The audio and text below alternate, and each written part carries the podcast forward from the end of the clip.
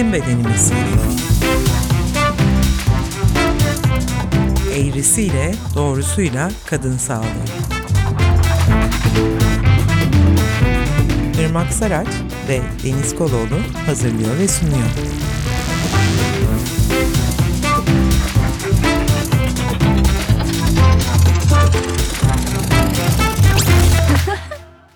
Merhabalar, Bizim Bedenimiz podcast serisinin üçüncü bölümünden hoş bulduk. Ben Deniz Koloğlu. Ben Irmak Saraç. Geçen hafta toplumsal cinsiyet ana şemsiyemize, ana şemsiyelerimizden birine girmiştik. Ve zamanımız yetmemişti. Çünkü toplumsal cinsiyet ne demek konuştuk, toplumsal cinsiyet ve sağlık arasındaki bağı tanımlamaya çalıştık. Tıp biliminde ayrımcılığın kökenine indik e, falan filan, daha detayına girmeyeyim. Ve tam şeye geldik, yine toplumsal cinsiyet şemsiyesi altında sağlık sistemi ve kadın sağlığını irdeleyecektik. Şimdi burada iki bin üçten beri sürdürdüğü, A K P iktidarının uygulamaya soktuğu Sağlıkta Dönüşüm Programı'ndan bahsedeceğiz. Sen bir girizgah yapar mısın? Belki senin okul dönemlerine de denk gelen bir kökü vardır bu olayın. Sağlıkta Dönüşüm Programı'nı ben ilk gerçekten öğrenciyken duydum. Hatta böyle kaçıncı sınıftaydım? iki üç falandım herhalde. Daha kliniğe başlamış mıydım? Hatırlayamıyorum. Ama böyle bir kitapçığını gördüm. Büyük bir kitapçık. O zaman Yıldırım Akdoğan Sağlık Bakanıydı. Allah'tan yaşımızı ilk bölümde söylemişiz Deniz ya. Yoksa şimdi çıkacaktı. E, o zaman görmüştüm ve böyle çok şaşırmıştım. Çünkü özel sağlık diye bir şey aslında çok da gündemde olmayan bir şeyden. Hiç özel hastane olmadığından değil ama sayıları böyle bir iki falan. İşte daha çok muayenehaneler var ama esas devlette işler yürüyor gibi bir sistem vardı. Bu Sağlıkta Dönüşüm Programı'nı o zaman için çok uzakta bir şey falan e, olarak düşünmüştük. Ama gel gör ki şu anda içinde yaşıyoruz. Kökleri bayağı derine uzanıyormuş. Yani yirmi yılın öncesine.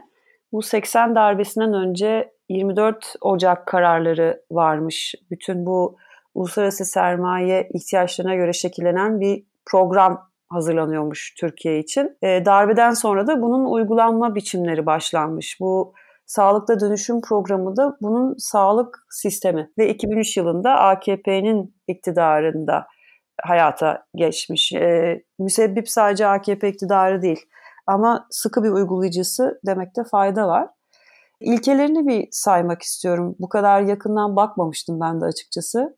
Neymiş efendim ilkeleri? İnsan merkezlilik, sürdürülebilirlik, sürekli kalite gelişimi, katılımcılık, uzlaşmacılık, gönüllülük, güçler ayrılığı, desentralizasyon ve rekabet. Çok hoş geliyor kulağa çoğu, bazıları soru işareti. Ama sonuç olarak hem okuduğum makalelerde hem de bendeki hissiyatı, daha doğrusu gözlemim, sağlığın özelleştirildiğini ve piyasalaştırıldığını gördüm ve yaşıyorum. Senin ne yorumun olacak burada? Evet, tam da aslında öyle bir şey. İşte özel hastanelerin artması, özel hastanelerin büyük sermaye gruplarının elinde olması, yani aslında orada da bir tekelleşme söz konusu e, ya da yabancı sermayenin bir grup hastaneyi, nasıl hani bankalar da öyle oldu ya, e, işte mesela John Hopkins geliyor burada bir şey yapıyor falan filan gibi. Ama sonuçta biz sağlığın özelleşmesi aslında ulaşılabilirliğini de bir yandan zorlaştıran bir şey. Çünkü hani bu paran kadar sağlık lafı o zaman geçerli oluyor. İşte o zaman sigorta şirketleri devreye giriyor. Yani evet, eskiden hani şu hikaye bitti tabii ki, S S K'ya girip sabahın köründe gidip, S S K vardı o zaman, kuyruklara girip saatlerce beklemek, sıranın gelmesini, sıra almak, o sırayı beklemek gibi şeyler yok artık belki. Ama şimdi de onun yerine belki herkes bir şekilde özel hastaneye gidiyor. S G K anlaşmalı özel hastaneler de var. Ama işte onun yerine katkı payları var. İşte ilaç alırken o katkı payları de devreye giriyor. İlacı kimin yazdığına göre. İşte aile hekimi yazarsa farklı bir katkı payı, işte ne bileyim özel, özel hastane yazarsa farklı bir katkı payı, uzman yazarsa farklı bir katkı payı gibi. Yani sonuçta sağlık hizmeti bir şekilde e, satılır hale gelmiş durumda. Diğer pek çok şey gibi. Şehir hastanelerini de almak lazım. Özelle devletin tuhaf evliliği ve yap devret işlet yönteminin yine sağlık sektöründeki bir yansıması. Ya şehir hastaneleriyle ilgili T T B'nin bir sürü dokümanı var aslında. Yani bunun nasıl işler olmadığına dair, bu sadece T T B'nin yaptığı çalışma değil aslında, dünyadaki örnekleri üzerinden e, bunu söylüyor. Hani şehrin dışında olması, bu yap işlet devlet modelinde hasta garantili para ödüyor olması devletin, yani o sayıda hasta gelse de gelmese de onu ödemesi, çok büyük olması vesaire vesaire gibi bir sürü, yani döndürebilirliği aslında imkansız olan bir yapı şehir hastaneleri, ölü doğum gibi bir şey. Ama gene de işte bu yani bir şekilde devam ediyor, ettirilecek de bir süre. Çünkü sonuçta devlet bunun parasını ödüyor. Ya bizim cebimizden çıkıyor, gitsek de gitmesek de bizim cebimizden çıkıyor. Sonuçta bu paralar bizim vergilerimizle, tırnak içerisinde meşru sözle, ödeniyor. Yani biz aslında istemediğimiz bir borcun altına giriyoruz. Bu borcu kapamak için de gidip sürekli sağlık hizmeti satın almamız gerekiyor. Ama almasak da ödüyoruz yani bir yandan. Tabii tabii pardon. Evet. Oturamayacağımız bir evi satın almaya çalışıyoruz. Öyle denebilir, evet. Şimdi bunun kadın sağlığı, yani halk sağlığını tehdit eden bir durum zaten. Kendi halkının sağlığına kastetmiş bir sistemden bahsediyoruz. Kadın sağlığı ayağına geldiğimizde ise kadın sağlığı hizmetlerinin ağırlıklı olarak aslında koruyucu sağlık uygulamaları kapsamında olması gerektiğini biliyoruz. E, ve bu hizmetin ayrıca entegre biçimde sunulması gerekiyor. Her kadına da ulaşabilmesi gerekiyor bu hizmetin. Fakat öyle olmuyor. Ağızlar böyle söylüyor, uygulama böyle değil. Burada sana bir sorun var, bir sağlıkçı olarak ve doktor olarak. Bu programın uygulanışına mı problem var? Yoksa bu ilkelere baktığımızda da zaten çelişkili maddeler görüyor muyuz? Yani daha iyi uygulasaydı yürüyecek bir program mıydı? Bu çok mu zor, bir geniş bir konuyu indirgedim? Sağlıkta Dönüşüm Programı aslında hedefine ilk başta da söylediğimiz gibi yabancı sermaye için, yani sağlığın özelleştirilmesi için getirilmiş bir sistem. Devlet sağlıktan elini biraz çekmek istediği için ve de hani bu alanı da sermayeye açmak istediği için bu dönüşüm programı uygulandı. Ve ne oldu aslında? Daha önce özellikle sağlıkta sosyalizasyonla birinci basamağın güçlendirilmesiyle koruyucu sağlık hizmetleri vatandaşa ulaşıyordu. Çünkü birinci basamaktaydı.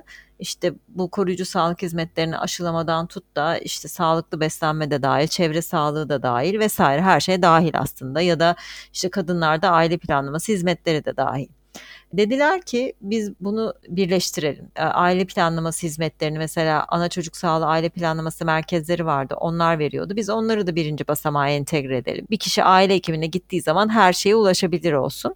Görünüşte çok iyi tabii ki, ama bir şekilde A T S A P'tı ya da ana çocuk sağlığı aile planlaması müdürlükleri kapanmış oldu böylece.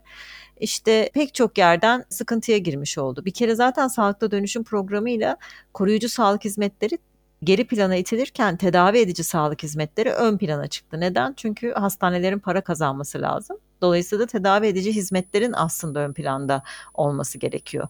Ve bu yani hastaya da ihtiyaç var aslında. Aslında hastaya da ihtiyaç var ve hastaya ihtiyaç var.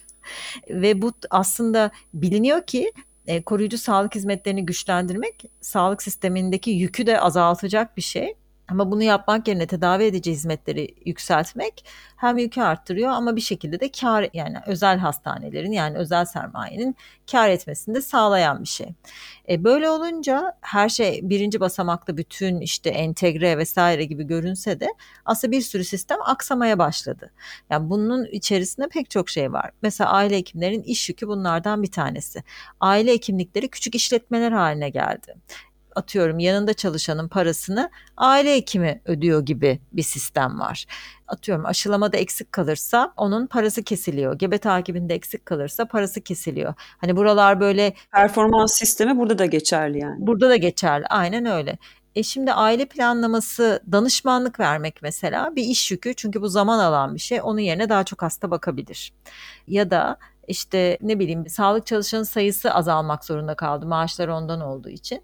Böylece işte mesela hemşirenin yükü arttı. İşte ebe çalıştırılmadı ya da ebe oldu hemşire olmadı vesaire vesaire gibi. Dolayısıyla aile planlaması hizmetleri daha baştan, danışmanlıktan bir şekilde kötüye gitmiş oldu. Sonrasında malzeme temininde sorunlar ortaya çıkmaya başladı. Daha önce aile A T S A P'larda doğum kontrol hapları, üç aylık iğneler, kondomlar, spiraller, her şey bulunurdu ve orada insanlar ücretsiz olarak bu hizmetlere ulaşırlardı. Danışmanlıktan sonra seçilen yönteme göre. Bunlardan e, aylık iğneler, üç aylık iğneler gelmemeye başladı. Sonra haplar gitti, sonra kondom gitti. Spiral zaten şöyle bir şeye dönüştü. Önce aile hekimlikleri çeşitli sınıflardaydı. Ve işte atıyorum A sınıfı, B sınıfı, C sınıfı neyse. İşte bunların bir kısmında jinekolojik masada oluyordu.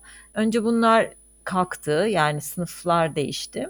Sertifikası olanlar mesela vardı. Aile hekimlerinden spiral takma sertifikası olanlar, olmayanlar ya da hizmet içi eğitimlerle sertifikasyon sağlanıyordu. Bunlar bitti. Dolayısıyla birdenbire birinci basamakta spiral takılma işlemi neredeyse sona ermiş oldu. Ve aile planlaması hizmetleri birinci basamakta boşa düştü. Şimdi yeni yeni tekrar hap ve kondom geliyormuş galiba. Nereye ne kadar geldiği belli değil. Mesela bazı bununla ilgili bir şey vardı. Geçenlerde bir haber vardı. Orada mesela diyor işte bir şehirde, Antep'te galiba var aile hekimliklerinde kondom. Ama başka hiçbir şehirde yok mesela. Keza atıyorum çok iyi bir sistem entegre edilmişti.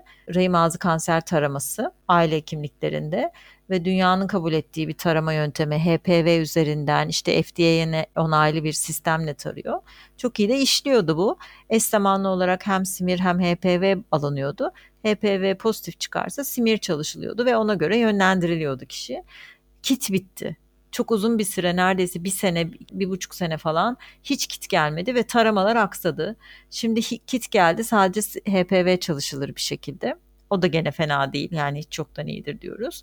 Ama bütün bunlar aksıyor, yani belli bir düzeni yok aslında. Bu malzemeler denetlenmiyor, alımları yapılmıyor. Alımlarının yapılması İl Sağlık Müdürlüklerinde, İl Sağlık Müdürlükleri bunun alımını yapmıyor gibi gibi bir sürü sorun var.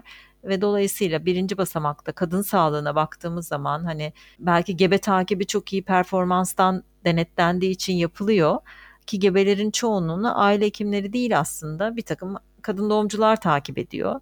Ama gene de onları izliyorlar, işte belli sayıda tetkik yapmaya çalışıyorlar vesaire ya da aşılamada performanstan dolayı iyi devam ediyor. Ama gel gör ki aile planlaması hizmetlerinde çok geriye gidiş var.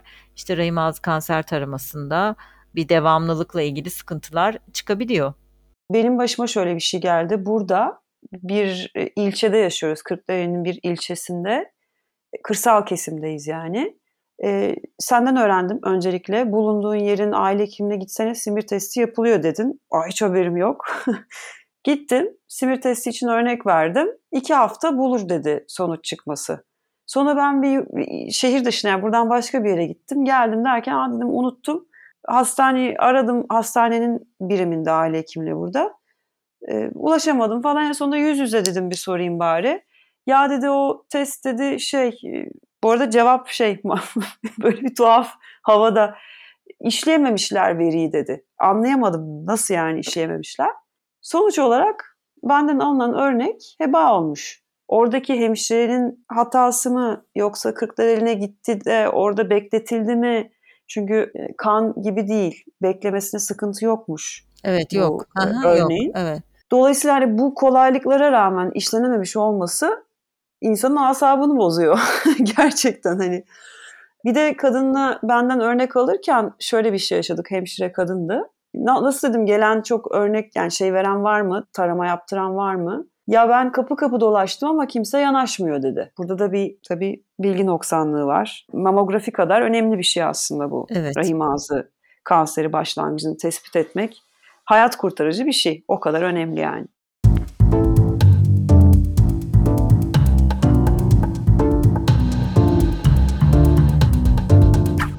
Ben şey soracağım Irmak, Sağlıkta Dönüşüm Programı'nın kadın sağlığını doğrudan etkilediği alanlara bir baksak, biraz bahsettik ama mesela gebeliği önleyici yöntem kullanımlarına etkisi diyeceğiz. Biraz önce sen saydın değil mi? Evet. Kondomların yeterli sayıda olmaması, eskiden ne takılı, spiral takılıyordun, ben doğru mu duydum? Spiral takılıyor tabii. Ya ana çocuk sağlığı aile planlaması merkezleri vardı, AÇSAP'lar, ve bu yaygın olarak bulunuyordu ve orada taktırabiliyorlardı. Bir de devlet hastanelerinin aile planlaması klinikleri vardı.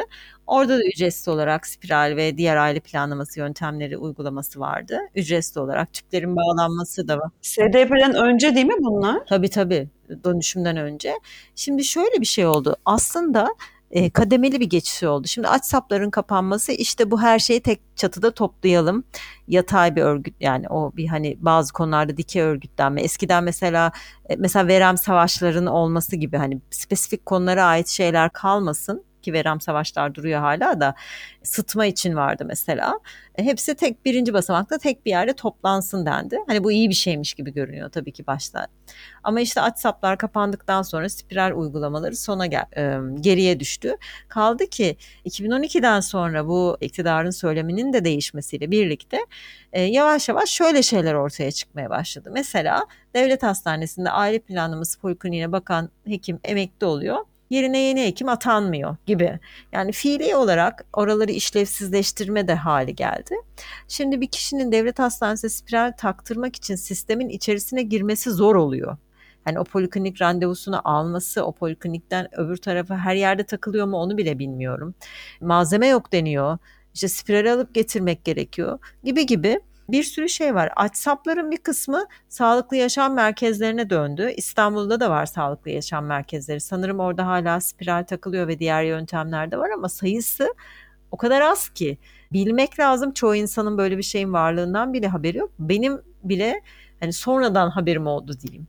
Yani AÇSAP, AÇSAP'a git taktır derdik eskiden. Yani hani böyle bir bilinirlik bile bilmiyorduk ve sayısal olarak da çok az zaten. Yani nüfusu oranlarsak zaten çok çok az. Dolayısıyla insanların ücretsiz olarak bu yöntemlere ulaşıyor olmaları imkansız hale geldi. Neredeyse imkansız diyeyim. Dolayısıyla ne oluyor? İşte spiral mi taktırmak istiyorsun? Özel hastaneye git. Hap mı almak istiyorsun? Eczaneye git. Kondom mu alacaksın? Eczaneye git. Markete git oldu. E şimdi bir kutu hap, son, şimdi kur falan değişti, son fiyatı bilmiyorum yani üç, bir hafta on gün içerisinde bir değişiklikler oldu fiyatlarda ama iki yüz lira civarındaydı doğum kontrol hapları. E, yüzde iki yüz bandı diyeyim, yani yüz iki yüz arası. E, kondom desen o da o fiyatta. Bayağı pahalı. E, çok pahalı yani, spirali bin beş yüz, iki bin, iki bin beş yüzlerin altına spiral takıldığını hiç zannetmiyorum. Dolayısıyla da şimdi burada hani ulaşılabilir olması önemli ya. Burada sağlık hizmetine ulaşmakta ciddi bir eşitsizlik ortaya çıkıyor tabii ki. Hı hı. Bir de bu sağlık hizmetlerinin öyle yine özelleştirilmesiyle kışkırtılmış bir talep olarak e, sezaryen çıkıyor karşımıza. Dinleyicilerimiz belki ilk defa duyacak bizden. Kışkırtılmış talebi açmak ister misin? Yani bu kışkırtılmış talep aslında sadece Türkiye'ye özgü bir şey değil. Yani dünyada da böyle bir talep var. Yani biraz böyle şey, Amerikan sistemi çok aklıma geliyor bu konuda. Yani her şeyi yanlış yapalım, sonra mucizevi bir şey olsun ve biz onu yapalım, sonra da her şey düzelsin gibi. Bazı şeylerin taranması gerçekten önemli. Hani işte atıyorum kadınlarda meme kanseri taraması çok önemli. İşte ne bileyim rahim ağzı kanser taranması çok önemli. Belli bir yaştan sonra kolon kanseri taraması önemli. Ama her şey taranması gerekmiyor. Ya da böyle sağlıklı olmak demek sürekli doktora gitmek ya da işte sürekli tetkik yaptırmak gibi algılanıyor. Bunlar değil aslında. Ve böyle hani özellikle yani rutin kontrollerin de ötesinde en ufak bir şeyde gidelim e, mantığının ortaya çıkması falan, bunların hepsi biraz kışkırtılmış talep gibi. Bilmiyorum, belki sen daha da açarsın. Şimdi bu arada her şey o kadar içine gir, birbirine girift ki sağlık sisteminde sağlık çalışanlarının nasıl bir mağduriyet içinde olduğunu anlatsak birkaç program sürer. O zaman hastaların, potansiyel hastaların nasıl bir ceremeyle karşı karşıya olduğunu görürüz. Yani doktorlara uygulanan şiddet ama bir yandan da sınıfsal eşitsizlik, ekonomik imkansızlıkların da halkı mağdur ettiği e, hal. Bunların hepsi birbirine girift, birbirine kırma potansiyeli işte böyle. Hem konumları, hem sınıfları, hem etnik kökenleri, her şeyi birbirine kıran bir yönetim biçimi içinde yoğruluyoruz gerçekten. Kışkırtılmış talep, sen söyledin aslında, bize has bir durum değil. İhtiyacın yokken sana ihtiyacının olduğu düşünürtülen bir hizmet. Bu tarama olabilir, bir tetkik olabilir. Mesela sezaryen aslında güzel bir örnek. Bir kadının mesela kırk yaş üstü olduğunuz zaman halk arasında şu an yaygın olarak ne? Normal doğum mu? Mümkün değil. Tabii ki sezaryen yaptırırsın yargısı çok yaygın. Bu örnek üzerinden gidelim. kırk yaş üzerinde doğum yaptım ben, kırk üç yaşında. Sen benim doktorumdun. E, bu arada geçmişte bir e, makat tarafından bir ameliyat olmuştum. O doktor demişti ki normal doğumu unut demişti. Neye dayanarak dediği, hani otuz yaşındaydım o zaman. İşte ben çekinmiyorum bunu anlatırken, umarım dinleyiciler de rahatsız olmaz. Doğurmayı düşünmediğim için kenara attım bir bilgiydi ama bu bunlarla sana geldim. Kim dedi dedin sen? İşte şu şu dedi bu sebeple. O rapora bakalım ama yani ben eğer senin durumuna, rahim durumuna, işte şu ölçü buna falan bakarsak yani ne fark eder? kırk üç yaşında bir sıkıntı yoksa niye normal doğurmayacaksın? Ben anlamadım dedi. Zaten ben sana orada bir iyice vuruldum. Anam ne kadar güzel güven veriyor bu doktor. Sonuçta benim sağlığımı önemsediğini hissediyorum. Bebeğin sağlığını önemsediğini hissediyorum. E koşullar uygunsa pardon da söze göre mi davranacağız? Bir insanın normal doğum yapabilmesine dair kronik bir rahatsızlığı, anormal bir durumu yoksa engel yok. Doğru mu? Doğru. Sezaryana teşvik etmek bir kışkırtılmış sağlık örneği için güzeldir herhalde, yeterlidir diye düşünüyorum. Oradan yürüyelim mi? Ya şöyle bir şey var. Şimdi bu halk sağlığı yüksek lisansını yaparken e, hocalardan biri şöyle demişti. Yani sistem sezaryanı desteklerken siz ne kadar normal doğum, hani normal doğumu biz destekliyormuşuz gibi öne çıksa da aslında sistem sezaryanı desteklerken bu böyle olmaz. Yani burada şöyle şey de var. Mesela ebelik okullarını kapatırsanız liseden sonra, işte nasıl hemşirelik okulları vardı, ebelik okulları da vardı. Onlar kapatıldı mesela. İşte ebelik sistemini sadece doktora tabi bir hale getirirseniz, yani sonuçta ebelerin de belli bir özerkliği vardı. Devlet hastanelerinde falan özellikle çok da deneyimlilerdi. Bunları bitirirseniz artı böyle milyon liralık tazminat davaları, o oldu tazminat davası açalım doktora, bu oldu tazminat davası açalım doktora gibi bir sistemi getirirseniz hiçbir doktor risk almak istemez. Kaldı ki normal doğum dediğin bir süreç, yani hani randevusu olmaz mesela bunun, değil mi? Yani doğum başlar, gidersin, doğurursun. Sezaryen gibi planlı programlı bir şey, eğer E, acil sezaryandan bahsetmiyorum tabii, isteğe bağlı sezaryandan bahsediyorum. E şimdi bir doktor, normal doğurtan bir doktor ayda üç doğum olsa bile hiçbir yere gidemez mesela, kıpırdayamaz. Çünkü normal doğum öyle özel planlar, tarihler e, kabul edecek bir şey değil. E, sistem bunu desteklemiyor ki, yani bir doktorun alternatifi yok, tek çalışıyor. Bir doğum süreci atıyorum on saat sürse on saat hastanın başında beklemesi gerekebilir. Ebelik yeterince güçlü değil gibi gibi sebeplerden dolayı ve tazminat davaları da çok büyük etken. Kimse riske girmek istemiyor artık.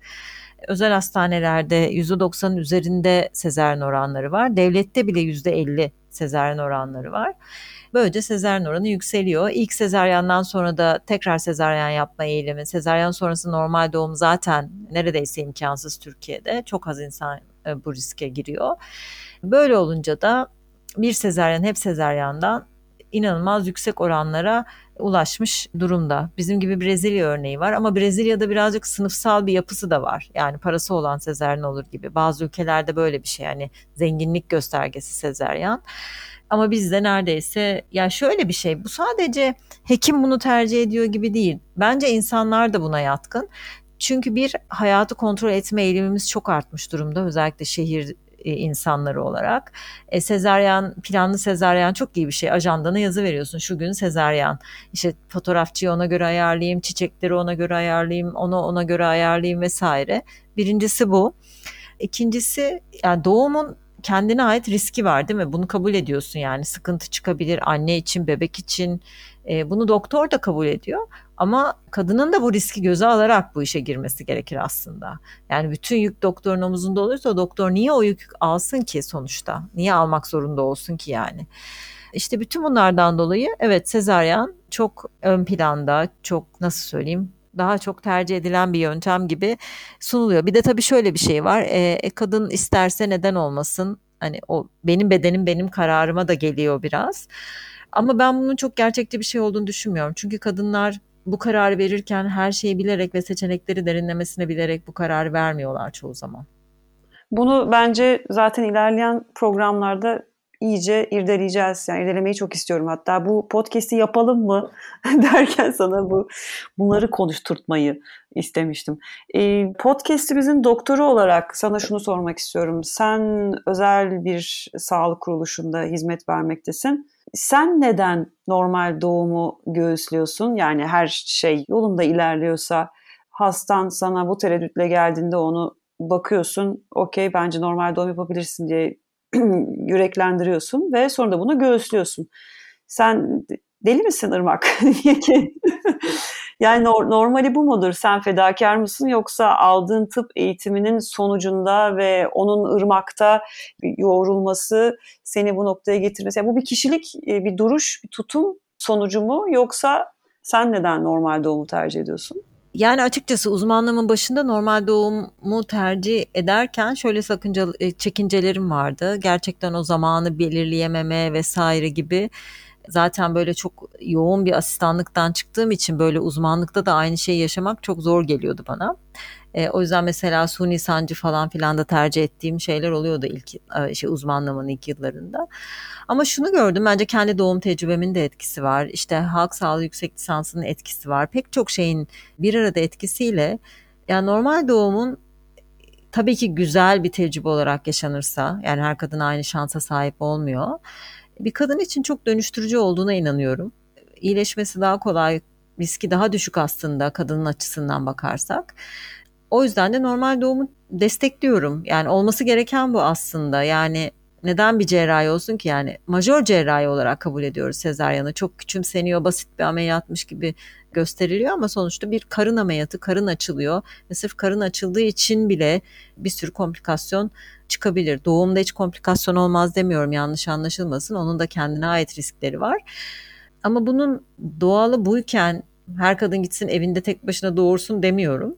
Ama bir sağlık personeliyle doğum zaten e, kadın için ve de anne için çok daha güvenliyken neden bunu yapmıyoruz? Neden bunun için çaba harcamıyoruz diye düşünüyorum herhalde. Çok kişisel bir direniş biçimi gibi geliyor kulağa maalesef. Yalnızsın yani, doktor arkadaşlarının ötesinde, yani meslektaşlarının ötesinde. Ben hem tıbbi olarak buna kani olduğun için yaptığını anlıyorum, hem de kişisel olarak, yani bir çeşit ideoloji gibi. Bence böyle olması gerekir diyorsun. Zor, kolay gelsin. e, zaten bu evde doğumla ilgili sayıları epey azalmış. Fakat artık sağlık personelini eve vermediği için devlet, bu azalan sayılarda da hani yalnız ve riskli doğumlar gerçekleşiyor. Bunun da altını çizelim. Bu özelleşmeyle birlikte ve hizmetlerin kısıtlanmasıyla, ulaşılmaz olmasıyla doğan bir sonuç bu da. E, bu programı, bu bölümü, üçüncü bölümümüzü bitirelim diyorum ben. Kalanı da gelecek bölüme saklayalım diyorum. Irmak, ne dersin? Çünkü ka- zor bir konu. Ve sıkıcı da bir konu. Ya bilmiyorum, ben sıkıcı olduğunu düşünmüyorum aslında. Çünkü sonuçta... Can sıkmıyor, iç sıkıyor. Ona evet bir şey diyemem. Çünkü sağlık politikaları aslında her şeyi belirliyor ya. Yani ne konuşursak konuşalım sonuçta sağlık politikalarını bilmeden ya da oradan bakmadan aslında sadece kendi kendimize ya bu da çok kötü, bu da şöyle, bu da böyle deyip kalırız. Aslında altta yatan şeyi görmek çok önemli, o yüzden sistemin nasıl işlediğini bilmeden sistemi de değiştirmek için bile bir şey yapamayız aslında. Zira bu yüzden biz halk sağlığı penceresinden bakmak istiyoruz kadın sağlığı sorunlarına ve muhteviyatına. Evet. Üçüncü bölümü de burada sonlandıralım. Aynı konuyu irdelemeye, iç sıkmaya devam ediyoruz. Kulağınız bizde olsun. Hoşça kalın. Görüşmek üzere.